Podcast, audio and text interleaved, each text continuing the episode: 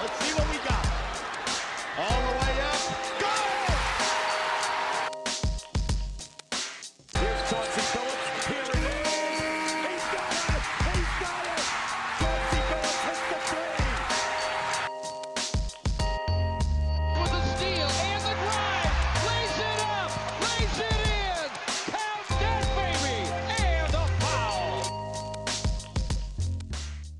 Bonjour à toutes, bonjour à tous et bienvenue dans les chroniques de Motor City. Les chroniques de Motor City, c'est votre podcast dédié à l'histoire et à la culture des trois Pistons. Ensemble, on parle des moments et des personnages qui ont compté dans la vie de notre franchise préférée depuis sa création jusqu'à aujourd'hui. Et après le premier épisode de la saison qui était une escale, eh bien on revient cette fois-ci dans une chronique régulière dédiée à nos Pistons comme vous en avez l'habitude. J'espère ben, que l'escalade d'ici consacrée à la vie de Manu de Bol vous a plu. Je dois dire que j'ai eu d'excellents retours un peu partout, donc je suis assez content de ça. Et si jamais vous ne l'avez pas encore écouté, eh bien je vous ai proposé pour la première fois de parler d'autre chose que des pistons dans ce podcast. Et donc pour ce nouveau format, je me suis intéressé à l'histoire de Manu de Bol, géant soudanais de 2,31 m qui a énormément contribué à la pacification de son pays, qui avait connu une terrible guerre civile. Donc cette saison, on va alterner entre chroniques régulières et escales. Et je pense d'ailleurs que je connais déjà notre prochaine destination. Si vous restez jusqu'à la fin du podcast, je vous dirai dans quelle ville on s'arrêtera. Voilà, un peu de teasing. Mais pour l'instant, place aux Pistons. Et pour redémarrer cette saison des chroniques, je me suis intéressé à un sujet, on va dire, un peu plus chaud que d'habitude, puisqu'on va parler des Pistons de 2016. Les Pistons de 2016, c'est la seule, on va dire, éclaircie de la décennie pour Détroit, le seul bilan positif de la franchise lors des années 2010 et c'était la première participation en playoff après six années de résultats catastrophiques.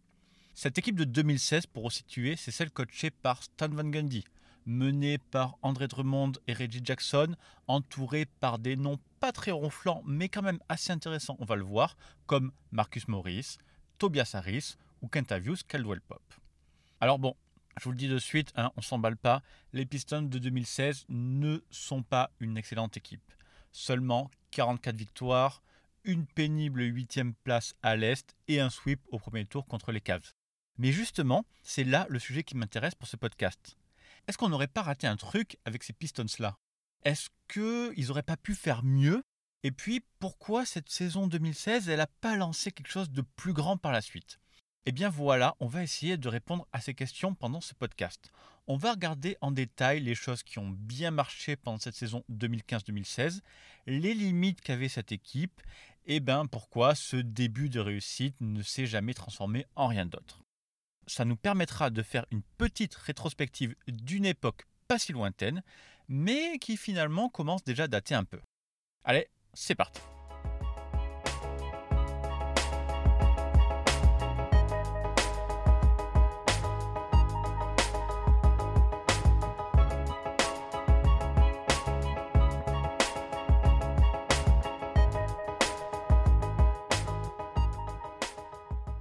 Comprendre cette saison 2015-2016, il faut remonter un an plus tôt à l'été 2014. Joe Dumars, GM des Pistons depuis l'an 2000 et grand architecte du titre de 2004, a enfin rendu son siège. Toutes les tentatives de Dumars pour rendre l'équipe meilleure s'étaient soldées par des échecs et à chaque fois c'était de pire en pire. D'abord Iverson, ensuite Ben Gordon et Charlie Villanueva, pour finir par Josh Smith. Bref, à ce moment-là, la position de Dumars, elle est plus tenable du tout, et Tom Gore, le propriétaire, décide de le remplacer par Stan Van Gundy, en poste depuis deux ans après son expérience au Magic, où il avait quand même emmené cette équipe jusqu'en finale NBA. Et pour suivre une mode qui commençait à apparaître en NBA, eh bien Stan Van Gundy débarque avec la double casquette coach GM. La logique derrière ça, c'est de lui donner en fait tous les pouvoirs pour qu'il puisse construire une équipe qui lui ressemble et immédiatement, Van Gundy va être dans le dur.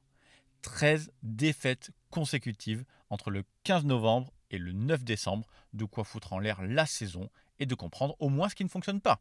Exit Josh Smith, le projet raté du mars, puis trade avec le Thunder en cours d'année pour faire venir Reggie Jackson, remplaçant Brandon Jennings, une nouvelle fois blessé, alors qu'il était, ben faut le dire, sur les bases d'une saison All-Star.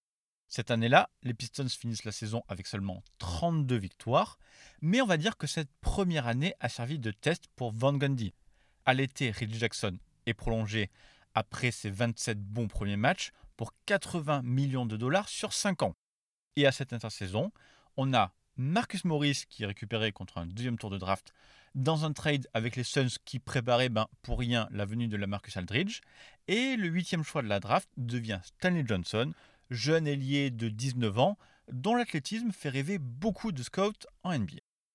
Donc notre saison 2015-2016 commence à ce moment-là, et Stan Van Gundy dégage vite une équipe type. Reggie Jackson, c'est le meneur et le principal moteur offensif de l'équipe. Son lieutenant, eh bien, c'est André Drummond, qui devient son partenaire privilégié de pick and roll utilisé à outrance dans le système Van Gundy. Et derrière eux, Kentavious Cadwell Pop, KCP, fait figure de Fuendi, quand Marcus Morris découvre ben, à 26 ans qu'en fait il peut être vraiment un vrai bon joueur de basket s'il s'y met vraiment. Et le dernier maillon de l'équipe, eh bien, c'est le maillon, on va dire, un peu plus faible. C'est Erzan Ilyasova, qui apporte un peu de shooting post 4, mais en fait, pas grand-chose d'autre. Et il faut le dire, avec ce groupe, la mayonnaise va prendre assez rapidement. Pas de faux départ cette fois-ci, mais une équipe, on va dire, relativement solide, qui arrive quand même à enchaîner les victoires. Alors bien sûr, Détroit ne s'envole pas vers les sommets de la conférence Est, ils ne sont pas programmés pour ça, mais assez rapidement, on sent que quand même, la franchise va être un candidat sérieux au playoff. Et c'est d'abord l'attitude de l'équipe qui séduit.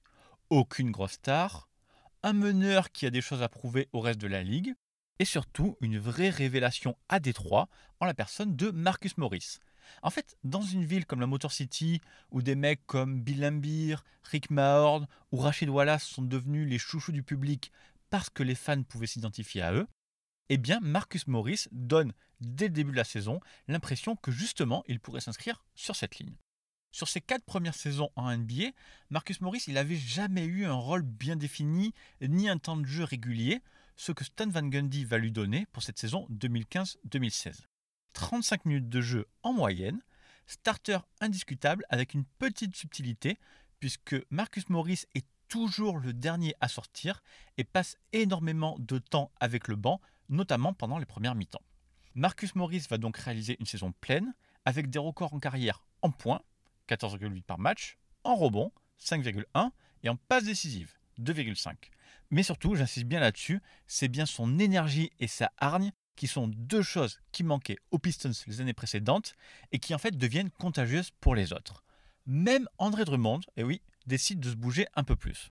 Sur le plan statistique, on est sans doute sur une des plus mauvaises saisons de Drummond, qui s'effondre notamment en termes d'efficacité, donc de réussite au tir, avec toujours trop de pertes de balles pour un joueur de son calibre. Mais malgré tout, André Drummond signe là sa première saison All-Star. Et la raison, elle est assez simple.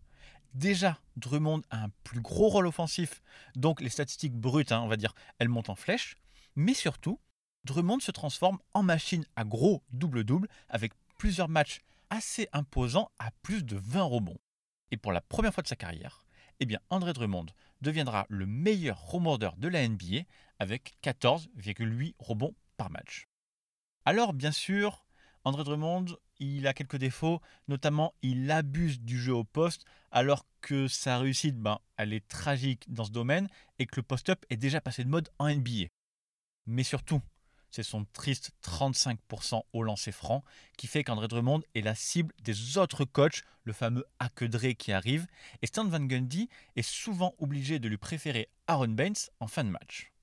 Mais pour l'instant, on est sur la saison régulière et les performances statistiques de Drummond suffisent, d'autant que le pivot des Pistons, eh bien en fait, il profite vraiment beaucoup de la réussite de Reggie Jackson, qui confirme pour sa première saison complète avec les trois que les Pistons ont eu raison de le signer. Les équipes, elles ont quand même eu le temps de s'adapter après le bout de saison 2014-2015 joué par Drummond et Jackson, mais en fait le pick and roll entre les deux joueurs appelés à foison par Stan Van Gundy, eh bien en fait ça suffit quasiment à créer une attaque pour les Pistons. Ça en devient même un peu caricatural au fur et à mesure de la saison, surtout que ben, le reste de la NBA s'adapte et les Pistons n'ont pas vraiment de plan B. Le truc, c'est que c'est Jackson qui porte l'attaque uniquement à lui tout seul et qui montre vraiment qu'il peut être ce meneur, passeur, scoreur, moteur d'une attaque. On se souvient par exemple de ce match à Portland, en tout début de saison, Reggie Jackson marque 40 points, dont 26 points au quatrième quart-temps, pour offrir une victoire presque improbable aux Pistons. Son efficacité est en hausse par rapport aux années précédentes, même s'il ne s'approche pas encore du gratin de la NBA. Et ça, c'est parce qu'en fait, son vrai problème, c'est qu'il est l'exemple même de l'irrégularité. Three seconds, two. Reggie from just inside the timeline, off the glass, at the horn, and he hits it. Took his time, couldn't be bothered. Sur cette saison 2016, Jackson peut être incroyable un match et ridicule le lendemain. Ou alors, plutôt, si je vais être tout à fait honnête, il peut enchaîner trois bons matchs et un quatrième complètement raté. En tout cas, là où il n'est pas critiquable, c'est dans sa clutchitude. Sur la statistique des points marqués dans les 5 dernières minutes d'un match à moins de 5 points d'écart, eh bien, Reggie Jackson est tout simplement le joueur le plus prolifique de toute la NBA. Et avec tout ça, à la coupure du All-Star Game, eh bien, l'équipe a un bilan équilibré avec 27 victoires pour 27 défaites, ce qui est, on va dire, plutôt honnête. Les Pistons de 2015-2016 sont finalement une équipe accrocheuse, volontaire et quand même avec pas mal de limites. Et Stan Van Gundy va justement essayer de combler une partie de ses manques durant cette pause. Je vous avais dit que le point faible du 5 majeur c'était le poste 4 et Erzan Ilyasova. Eh bien le 16 février, Van Gundy envoie Ilyasova et Brandon Jennings, devenus malheureusement un peu inutiles à Détroit. Les deux sont envoyés au Magic en échange de Tobias Harris. Et ce trade va changer immédiatement énormément de choses pour les Pistons. Après deux matchs comme remplaçant et deux défaites, eh Tobias Harris est envoyé dans le 5 des Pistons. Avec Harris en poste 4, les Pistons enchaînent 4 victoires de suite, dont 2 victoires contre les futurs finalistes de la conférence Est, que seront Cleveland et Toronto. Les Pistons repassent là en positif et vont enfin pouvoir lancer leur playoff push, cette course entre mars et avril, où en fait quasiment tous les matchs seront décisifs pour les dernières places en playoff. Et en fait, c'est là qu'on se rend compte que, contrairement à Orlando, où il avait l'air toujours un peu perdu, trou noir en attaque et sans réussite au tir, eh bien, Tobias Harris s'adapte parfaitement à l'équipe des Pistons. Il passe de 31% à 3 points à quasiment 38% une fois dans la Motor City. Et en fait, quand Reggie Jackson ne trouve pas la faille, eh bien c'est lui qui est capable d'être une seconde option crédible. Avec Tobias Harris dans le roster, Détroit finit la saison avec 17 victoires pour 11 défaites lors des 28 derniers matchs. De cette série, on retient quelques moments très chauds, comme cette victoire 94-90 sur le parquet des Bulls, à 6 matchs de la fin de la saison. Si Chicago gagnait ce match, les Bulls revenaient par exemple à hauteur des Pistons. Et puis un peu plus tard, lors du 80e match de la saison régulière, ce sera une victoire 112-99 contre les Wizards qui offrira la qualification en playoff aux Pistons, la première depuis 2008. Washington, eux aussi, visaient les playoffs, mais les 39 points de Reggie Jackson seront bien trop pour eux.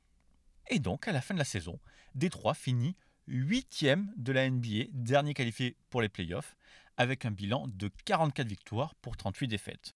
D'un côté, toute la franchise est heureuse de retrouver les playoffs, mais le défi qui s'annonce est titanesque, puisque les adversaires des Pistons, donc les premiers de conférence, c'est tout simplement les Cleveland Cavaliers de LeBron James, Kyrie Irving et Kevin Love, en mission après leur défaite en finale NBA en 2015. Alors bien sûr, les Pistons ne sont absolument pas favoris et tout le monde s'attend à un sweep assez franc contre les Cavs de LeBron. Et pourtant, le premier match va tout de suite être serré. Pendant les trois quarts du match, on va même dire pendant 40 minutes, les Pistons jouent au même niveau que les Cavs. L'adresse est insolente en première mi-temps avec un 10 sur 16 à 3 points et à 88-88 alors qu'il reste 6 minutes à jouer, on se dit que pour ce premier match, il y a peut-être une surprise à faire. Mais malheureusement, c'est Kevin Love, avec ses 2-3 points de suite, qui va donner une petite avance aux Cavs, une avance qui sera gardée jusqu'à la fin pour une victoire de Cleveland 106-101. Clairement, les Pistons ont un peu perdu les pédales dans les dernières minutes et ont été rattrapés par l'enjeu, mais les bons matchs de KCP et de Marcus Morris laissent penser qu'avec le trio Jackson, Drummond, Harris un peu meilleur, eh bien l'exploit serait possible. Et malheureusement, une nouvelle fois, le match 2 va remettre un peu les choses en place. Encore que c'est pas tellement sûr. Oui, les Cavs l'emportent facilement 107-90 pour leur deuxième match de suite à domicile, mais plusieurs faits ont marqué ce match. D'abord, c'est la pluie de 3 points qui est tombée sur les Pistons. Les Cavs ont pris 38 tirs de loin, mais surtout en ont réussi 20, soit 52% de réussite. C'est affolant. C'est un record all-time qui est égalé, et évidemment, c'est une réussite qui est beaucoup trop importante pour permettre aux Pistons d'espérer quoi que ce soit. Cleveland a notamment marqué 6 3 points dans le troisième quart-temps, alors qu'à ce moment-là, ils étaient encore menés de 5 points. Mais l'autre chose à retenir, c'est que justement, malgré le résultat, eh bien, on a cette confirmation que la série ne va pas être simple pour Cleveland. Et c'est à ce moment-là que le nom de Stanley Johnson doit être mentionné. Le rookie des Pistons, il joue 20 minutes par match sur ses deux premiers matchs de playoff avec un job assez précis, défendre sur LeBron James. Alors évidemment, hein, même si le LeBron de 2016 est complètement impossible à arrêter, on va dire que Stanley Johnson fait le maximum et s'applique à coller LeBron à chaque possession, et eh ben, ce qui a tendance à un peu agacer LeBron James. Plusieurs fois dans les deux matchs, James s'est plaint aux arbitres de la défense trop agressive de Johnson, et même si on doit relativiser, il y a quand même une frustration un peu visible sur ce match 2. Par exemple, sur un alley où il monte par-dessus le rookie des Pistons, James reste accroché quelques secondes au panier et se balance même pour célébrer son dunk. Et plus tôt dans le match, James avait également mis un bon coup d'épaule au rookie alors que les deux joueurs se croisaient lors d'un temps mort. Stanley Johnson drills Piston bench? 14 points already, and Detroit back up by six. Back-to-back outstanding finds from Steve Blake, making plays in the half court and also in transition. Gets into the seam. That's an on-point pass. Donc, malgré les deux victoires des Cavs, eh bien l'attitude de LeBron surprend un peu, et Stanley Johnson en profite pour fanfaronner, rappelant un peu l'attitude bad boy de l'époque. Je suis définitivement dans sa tête, c'est sûr. Il marmonne. Toute leur équipe le fait. Un peu comme leur petite pom-pom girl sur le banc. Chaque fois que vous passez devant eux, ils disent toujours quelque chose, comme s'ils jouaient au basket, comme si c'était réellement dans le jeu. Il n'y a que 7 ou 8 joueurs qui jouent. Je vois pas pourquoi les autres joueurs parlent. Ils pourraient tout aussi bien être dans les tribunes. Donc, ambiance, et rendez-vous à Détroit au match 3 pour régler ça. Et même si Lebron est assez maladroit avec son 8 sur 24 au tir, 1 sur 6 à 3 points, eh bien, Kyrie Irving et Kevin Love sont des problèmes que Détroit ne peut pas gérer. Pourtant, là encore, Détroit n'a absolument rien lâché. Les Pistons ont tenu le match à égalité jusque dans le troisième quart-temps avant de prendre un run des Cavs. Et même encore là, ils ont trouvé la force de passer un 8-0 pour revenir à un tout petit point. Mais comme au match 1, eh bien, deux tirs de loin de Kyrie Irving et de J.R. Smith ont scellé la décision et Cleveland l'a emporté 101-91. Pas de victoire pour le retour en playoff du Palace de Burn Hills, et pourtant, les fans ont fait leur job, entre guillemets, notamment en sifflant LeBron quasiment à toutes les possessions. Stanley Johnson a de son côté fait un bon match, avec 9 points en première mi-temps, mais les Pistons ont perdu le match ailleurs, notamment à cause de cette domination des Cavs au rebond, avec un rebond limité à 7 petits rebonds, et même carrément mis sur le banc par Sam Van Gundy lors des 6 dernières minutes du match à cause de son 1 sur 6 au lancer franc. 3-0 pour les Cavs, le sweep annoncé se concrétise donc de plus en plus, et effectivement, Cleveland va de nouveau s'imposer pour le quatrième match, mais là encore, ce sera très serré, avec une victoire de 2 petits points seulement, 100 à 98.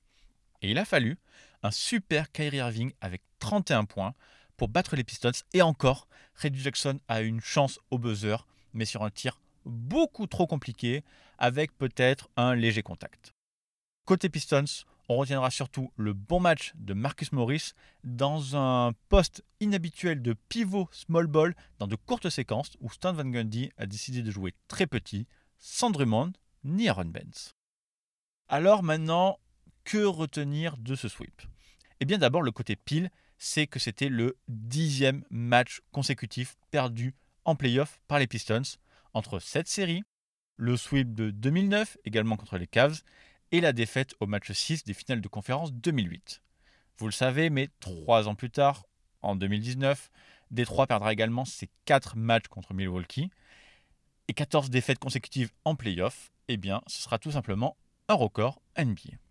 Mais bon, si on revient en 2016 et que cette fois-ci on regarde le côté face, eh bien on a un groupe où chacun des starters a moins de 26 ans, on a un rookie qui s'est révélé et on a 4 matchs où Détroit était compétitif avec une seule défaite de plus de 10 points, mais due à une réussite historique des Cavs au match 2. Alors, même sans être forcément très optimiste, on pouvait assez facilement se dire que cette campagne 2016 pouvait être le début de quelque chose. Eh bien, que s'est-il passé après ce retour en playoff? La réponse, c'est rien. Absolument rien, et c'est ça qui est tragique. Alors, plusieurs raisons peuvent expliquer la chute des Pistons dès la saison suivante. Reggie Jackson, blessé l'été au genou, rate les 20 premiers matchs de la saison et son retour sera chaotique avec un joueur revenu largement trop tôt. André Drummond, qui venait de signer un contrat max de 130 millions sur 5 ans, va vivre une saison extrêmement moyenne avec un recul de toutes ses statistiques et ne sera cette fois-ci pas invité au All-Star Game. Les Pistons auront beaucoup plus de bas que de haut cette saison-là et finiront cette fois-ci hors playoff avec un mois de mars à seulement 6 victoires pour 11 défaites. La suite ne sera pas meilleure avec un changement de cap, avec le trade de Blake Griffin en cours de saison suivante et finalement le remplacement de Stan Van Gundy par Dwayne Casey.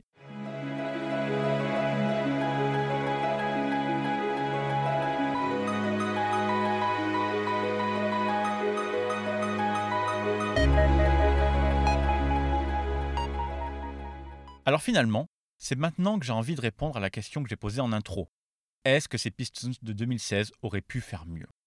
Comme on a un peu de recul maintenant, on peut faire un bilan de tous les joueurs à qui on a cru lors de cette campagne de playoff.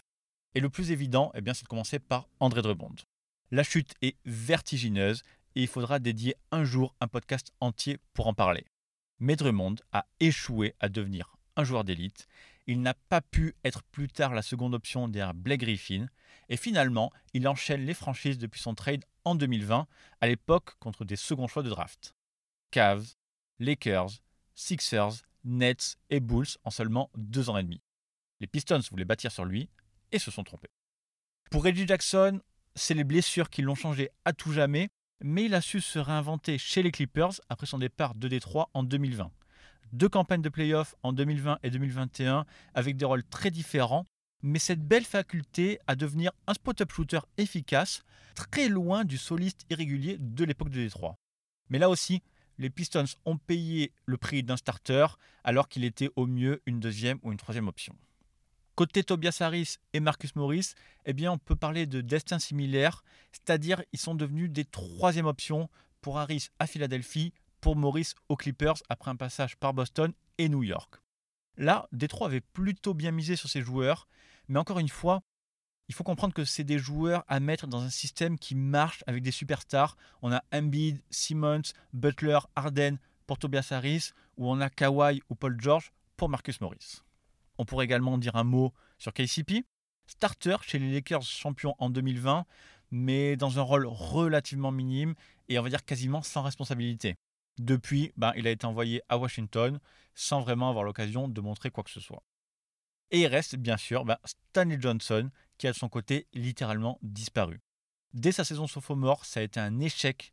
On s'est rendu compte qu'on avait un joueur sans aucun bagage offensif, classé dans les 3% des joueurs les moins efficaces de toute la NBA pour sa saison sophomore.